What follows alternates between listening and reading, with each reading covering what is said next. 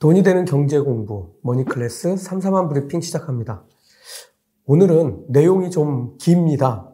어, 주말에 많은 일들이 발생하기도 했고 지금 뉴욕 증시를 비롯한 전 세계 증시가 변곡점에 이르렀기 때문입니다. 어, 모든 것이 한꺼번에 해결되거나 급반전하는 그런 일은 생기지 않겠지만 어, 이런 상황을 종합적으로 그리고 입체적으로 이해해야 투자의 방향을 잘 잡을 수 있습니다. 오늘 제가 드리는 중요한 세 가지 이슈를 여러분들의 눈으로 잘 해석해 보시기 바랍니다. 지난 주말에도 뉴욕 증시는 3대 지수 모두 하락 마감했습니다. 이제는 하락이 거의 일상이 돼버렸는데요. 나스닥은 2.18% 하락해서 13,000선 아래로 다시 내려왔고 S&P 500은 1.3% 하락해서 4,200선에 턱걸이했습니다. 다우 산업 지수는 0.69% 하락했습니다. 어, 제가 장을 계속 봤는데요. 다우 지수는 장 내내 상승 흐름을 이어갔지만 나스닥이 하락폭을 키우자 하락 반전에서 3만 3천 선을 깨고 내려앉았습니다. 장중에 러시아의 푸틴이 협상에 진전이 있다고 말했지만 시장은 푸틴의 말을 전혀 신뢰하지 않는 그런 분위기였습니다. 그리고 이러한 핵 협상이 마무리 단계에서 삐걱거리는 모습을 보이자 국제 유가가 3%대로 상승 반전했고 뉴욕 증시는 완전히 탄력을 잃었습니다. 이번 주 15일과 16일로 예정된 3월 FOMC가 있는데요. 어, 2020년 팬데믹 이후에 첫 번째 금리 인상이 확실시되고 있습니다. 금리 인상이 시장에 미칠 영향을 다시 한번 생각해 보도록 하고요. 어, 최근 우크라이나 전쟁으로 유가를 비롯한 원자재가 고공행진하면서 인플레이션을 엄청나게 키웠고, 그리고 이에 대응하는 연준의 속마음을 한번 생각해 보도록 하겠습니다. 두 번째로는 서서히 고개를 들고 있는 뉴욕 증시 바닥론을 생각해 보고, 우리가 어떤 자세를 취해야 하는지 판단해 보도록 하겠습니다. 마지막으로는 GM이 연말에 운전대와 가속 페달은 물론 브레이크마저 없는 자동차 오리진을 양산하겠다고 발표했는데요.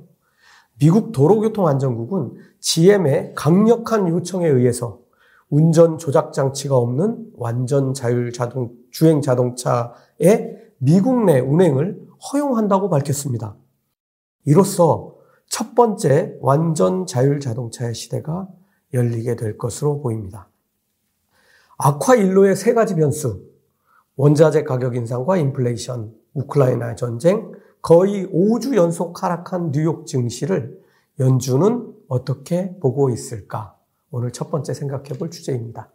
지난주에 2월 소비자 물가 지수 CPI가 7.9% 상승해서 전문가들의 예상치를 넘어섰다고 말씀드렸는데요. 2개월 연속해서 1982년 이후 40년 만에 최고치를 갈아치웠습니다. 여기에 골드만삭스가 올해 미국 경제 성장률을 이전에 3.1% 성장해서 2.9%로 하향 조정했습니다. 소비가 경제의 70%를 차지하는 미국에서 원자재 가격 상승으로 지출이 타격을 입을 것이라는 얘기입니다. 물건값이 비싸지면 같은 돈으로 살 수 있는 물건이 줄어들게 되겠죠. 이렇게 비싸진 가격 때문에 소비가 줄면 경제가 성장하지 못한다는 말이 됩니다. 그런데 여기에 금리마저 높아지면 이자 부담이라는 게 또 생기게 되겠죠. 근로자들은 받는 임금에서 금리가 오르는 만큼 임금이 줄어드는 상황에 처하게 됩니다. 그렇다고 해서 연준이 인플레이션에 대응하지 않고 금리를 인상하지 않으면서 방치하는 것은 더 큰 문제를 만들 수 있습니다. 그래서 지금 연준은 이러지도 저러지도 못하는 상황에 이미 들어와 있는 상태입니다. 그래서 첫 번째 금리 인상을 0.5% 하는 건 어려운 일이라고 줄곧 말씀드린 겁니다. 시장이 깜짝 놀래서 이제부터는 돈 쓰기 다 틀렸구나. 이렇게 생각하게 만들면 순식간에 지갑을 닫아버리면서 그나마 살아나던 미국 경제가 잘못된 길을 가게 되겠죠. 이제 우크라이나 전쟁도 한번 들여다보겠습니다. 전쟁은 갈수록 악화일로입니다. 우크라이나 수도 키우를 포위하면서 물불 안 가리고 포격을 계속하는 러시아는 한편으로는 협상에서 진전이 이루어지고 있다고 하면서 한편으로 더 맹렬하게 공격을 퍼붓고 있는데요. 지금 러시아는 세 가지 시나리오 중 첫 번째와 두 번째 시나리오를 달성하기 위해서 무리한 공격을 계속하고 있는 것으로 보입니다. 첫 번째 시나리오는 수도 키우를 함락하고 젤렌스키 정권을 축출하고 친러시아 정부를 세우는 것입니다.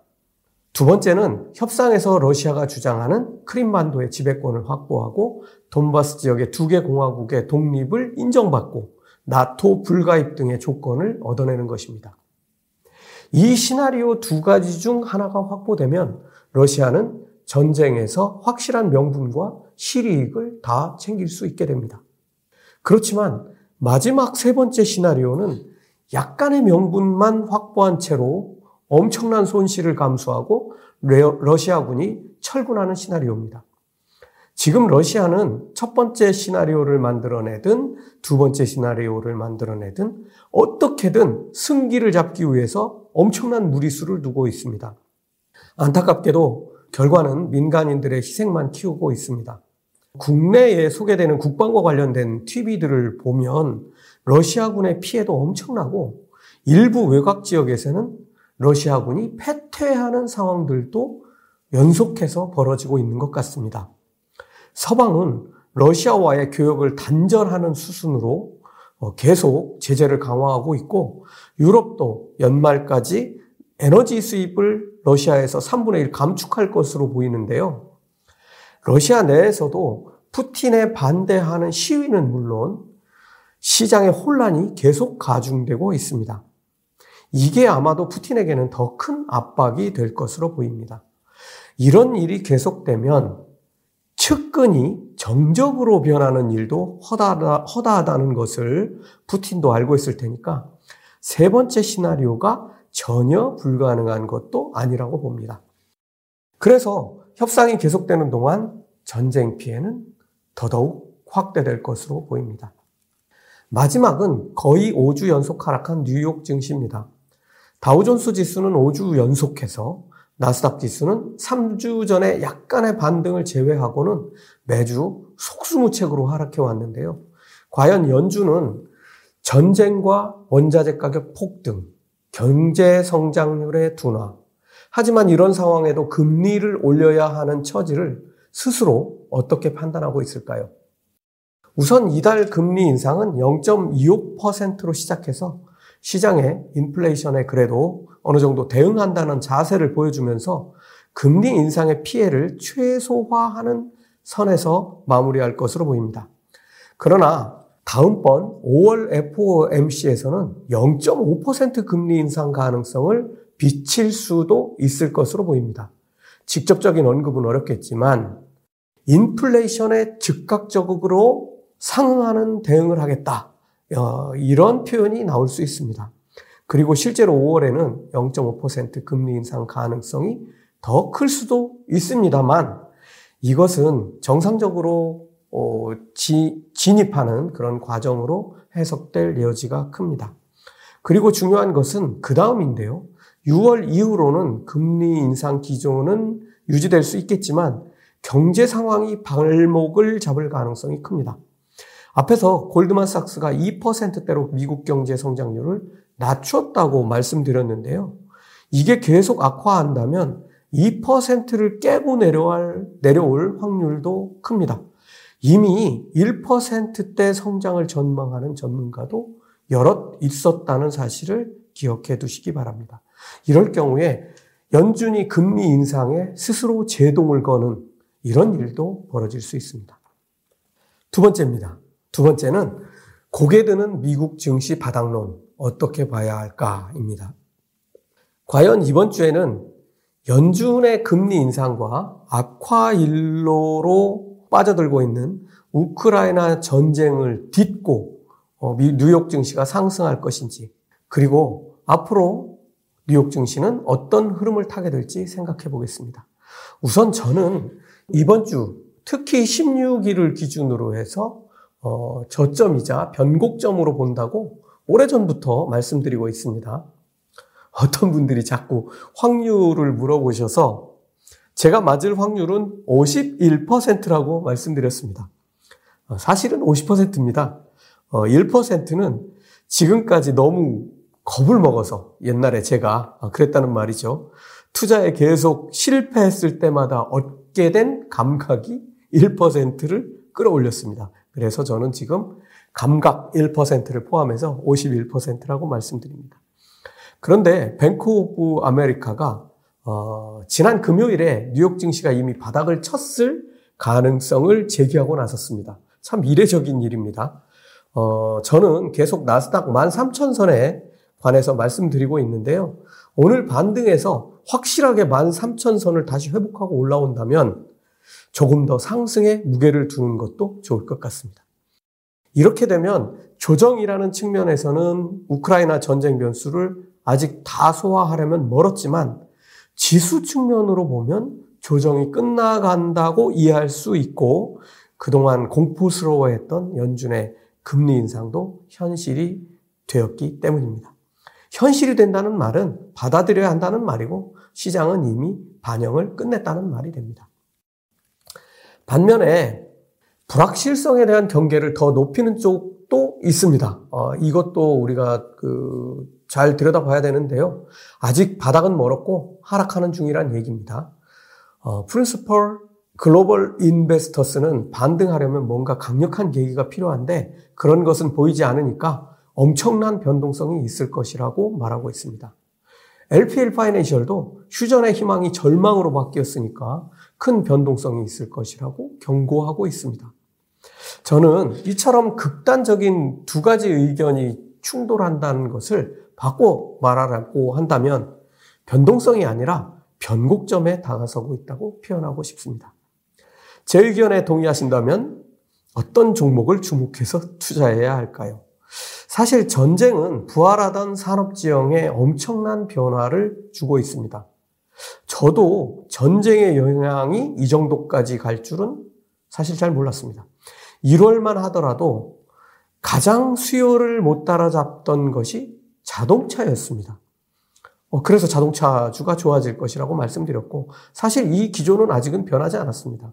그런데 그나마 살아나던 반도체 수급에 전쟁은 더 문제를 만들었고, 다른 원자재마저 폭등시켜서 갑자기 외부적 요인을 불안정한 상태로 확 바꿔버렸습니다. 어, 오늘 뉴스에 보시면 테슬라가 자동차 가격을 인상하고 있는데요. 사실 가격 인상하는 건 뭐 수익이 도움이, 수익에 도움이 될 거로 생각하겠지만 판매량이 줄어든다는 말도 어, 되는 얘기니까요. 어, 이런 부분들 잘 보셔야 합니다. 금융주들도 마찬가지입니다. 금리 인상의 혜택으로 올해 가장 수익률이 좋은 섹터가 될 것으로 기대했지만 전쟁은 금리 인상 기대치를 계속 낮추고 있습니다. 앞에서 제가 계속 설명드리고 있는데요. 어, 러시아에서 철수하거나 이와 관련된 금융 손실도 발생하는 상황이 지금 계속 튀어나오고 있습니다. 이 두 섹터는 전쟁이 종식되는 시기에 재진입하거나 추가 투자를 고려해 보시는 것이 좋을 것 같습니다. 그래도 가장 먼저 희망이 비출 곳은 반도체입니다. 자동차, 금융, 반도체 중에서 가장 먼저 반등의 신호탄을 올릴 것으로 기대되는 곳이 반도체입니다. 그 이유에 관해서는 3월 10일자 3사만 브리핑 뉴욕 증시 급반등을 보는 시각을 참고하시기 바랍니다. 만약 3배 레버리지 상품으로 진입하고 싶으시다면 이것은 아직 때가 이르다고 봅니다. 어, 댓글에 이런 거 많이 달아주시는데요. 저는 이렇게 말씀드리지 않았습니다. 세배 레버리지는 아직 시간이 조금 더 필요합니다. 어, 다만 세배 레버리지 상품으로 진입하기를 원하신다면 시장을 확인하고 들어가도 늦지 않을 것으로 봅니다. 아무리 확신이 들어도 위험은 항상 도사리고 있고 지금 같은 상황은 긴 안목에 긴 안목으로 투자해야지 단기 수익에 집중하는 것은 오히려 수익률에 손실을 만든다는 게 제 경험입니다. 마지막 세 번째는 완전 자율주행 자동차 상용화가 시작된다입니다. 제가 쓴 책 2040 디바이디드를 읽어보신 분들 많으실 텐데요. 이 책에서 완전 자율주행 자동차의 등장 시기를 2023년이라고 말씀드렸는데 정말로 그렇게 되는 상황이 만들어지고 있습니다. 완전 자율주행 기술에 관해서는 아직 논란이 많은 편입니다. 테슬라에 투자하시는 분들은 테슬라가 최고라고 말하죠. 그런데 어, 객관적인 평가 기관들은 전혀 그렇게 평가하지 않습니다. 어, 이건 착시 현상입니다. 테슬라는 계속 자신들의 기술을 업그레이드해서 자동차에 적용시켜주고 있기 때문이죠. 이런 점이 투자에서는 어, 좀 간과하기 쉬운 부분이지만 가장 중요한 부분이기도 합니다. 토요일에 올려드렸던 아이디어 어, 책 서평에 일부 언급을 해두었었는데요. 어, 네비건트 리서치는 미국의 빅3를 완전 자율주행에 가장 근접한 기술을 확보한 기업으로 평가하고 있습니다. 어, 제가 썼던 책 2040 디바이디드에도 어, 이런 내용을 언급해뒀습니다. 그중 GM은 자회사 크루즈를 통해서 자율주행 기술을 확보했는데요. 자율주행 기술은 CEO인 메리바라가 2014년에 취임하면서 내부의 조직 문화 혁신과 더불어 임직원의 고객을 대하는 자세 혁신, 그리고 최고의 기술력을 확보하기 위한 혁신의 노력의 일환으로 추진한 것입니다. 지금 GM은 크루즈를 통해서 확보한 기술력으로 세계에서 최초로 운전 조작 장치가 없는 차를 양산하게 될 것으로 보입니다. 운전대, 가속 페달, 브레이크도 없는 차가 도로를 주행하게 됩니다. 제 차하고 같이 섞여서 주행하는 것이죠. 이전에 구글의 웨이모와 GM의 크루즈가 유료 자율주행 택시의 운행에 관한 허가를 받아서 지금 운행이 되고 있습니다. 어, 그런데 이 차들은 전부 조작 장치가 있는 그런 차들이었죠. 아직 미완성이라는 말입니다. 그런데 이번 GM의 완전 자율주행 자동차는 마지막 단계를 올라선 완성된 기술이라는 것을 상징적으로 보여줍니다. 생산되는 차의 이름은 오리진입니다. 연말부터 생산을 시작해서 내년부터 공급을 시작하겠다는 계획입니다. 역사적인 한 획이 그어지는 날이 얼마 남지 않았습니다. 그동안 우리는 내연기관차를 뭐라고 불렀느냐면 자동차라고 불렀습니다. 한자로 자동차, 스스로 움직인다는 스스로 자, 움직일 동, 술의 차입니다. 스스로 움직이는 수레라는 의미죠. 그런데 이건 거짓말입니다. 이름이 잘못됐다는 겁니다. 자동차는 사람이 조작하지 않으면 절대 움직이지 못하는 고철 덩어리에 불과합니다. 게다가 1750년대 산업혁명 당시에 만들어졌던 내연기관을 차마다 하나씩 업고 하나씩 달고 움직여야 하는 거의 300년 동안 변화하지 못한 이상한 운송수단이기도 합니다. 그러나 이제 내연기관을 떼내고 전기의 힘으로 움직이고 사람이 아닌 자동차 스스로 움직이는 진짜 자동차의 시대를 GM이 예고하고 있습니다. 운전이 사라진 자동차의 등장은 산업 지형을 엄청나게 바꿉니다. 여러분들은 운전하지 않는 차의 등장이 운전이라는 직업의 문제로 인식하기 쉬우실 텐데요. 이건 산업 자체를 완전히 바꾸게 됩니다. 자율주행 기술은 언젠가 설명드렸던 인공지능 기술입니다. 이 앞에 어, 지난 일요일에 올라갔던 어, 김진우 교수님의 그 인공지능에 관련된 내용들 꼭 한번 돌려보시기 바랍니다. 자율주행 기술은 어느 정도 완성된 인공지능 기술의 어, 첫 번째 상용화라고 보시면 됩니다. 어, 우리가 쓸 수 있는 그런 제품으로 등장한다고 보시면 됩니다. 지금까지 등장한 기술은 그냥 AI 스피커 정도의 어, 말을 들었다 안 들었다 하는 그런 수준의 인공지능이었는데요. 이제는 내 목숨을 맡겨도 될 수 있는 운전하는 인공지능이 우리 곁으로 다가오는 겁니다. 이렇게 내 목숨을 맡기려면 나보다 최소한 100만 배는 운전을 잘해야 합니다. 사고가 나더라도 내가 운전했을 때보다 피해가 적도록 훨씬 더 잘 대처해야 합니다. 이런 차를 자율주행 자동차라고 정의할 수 있는데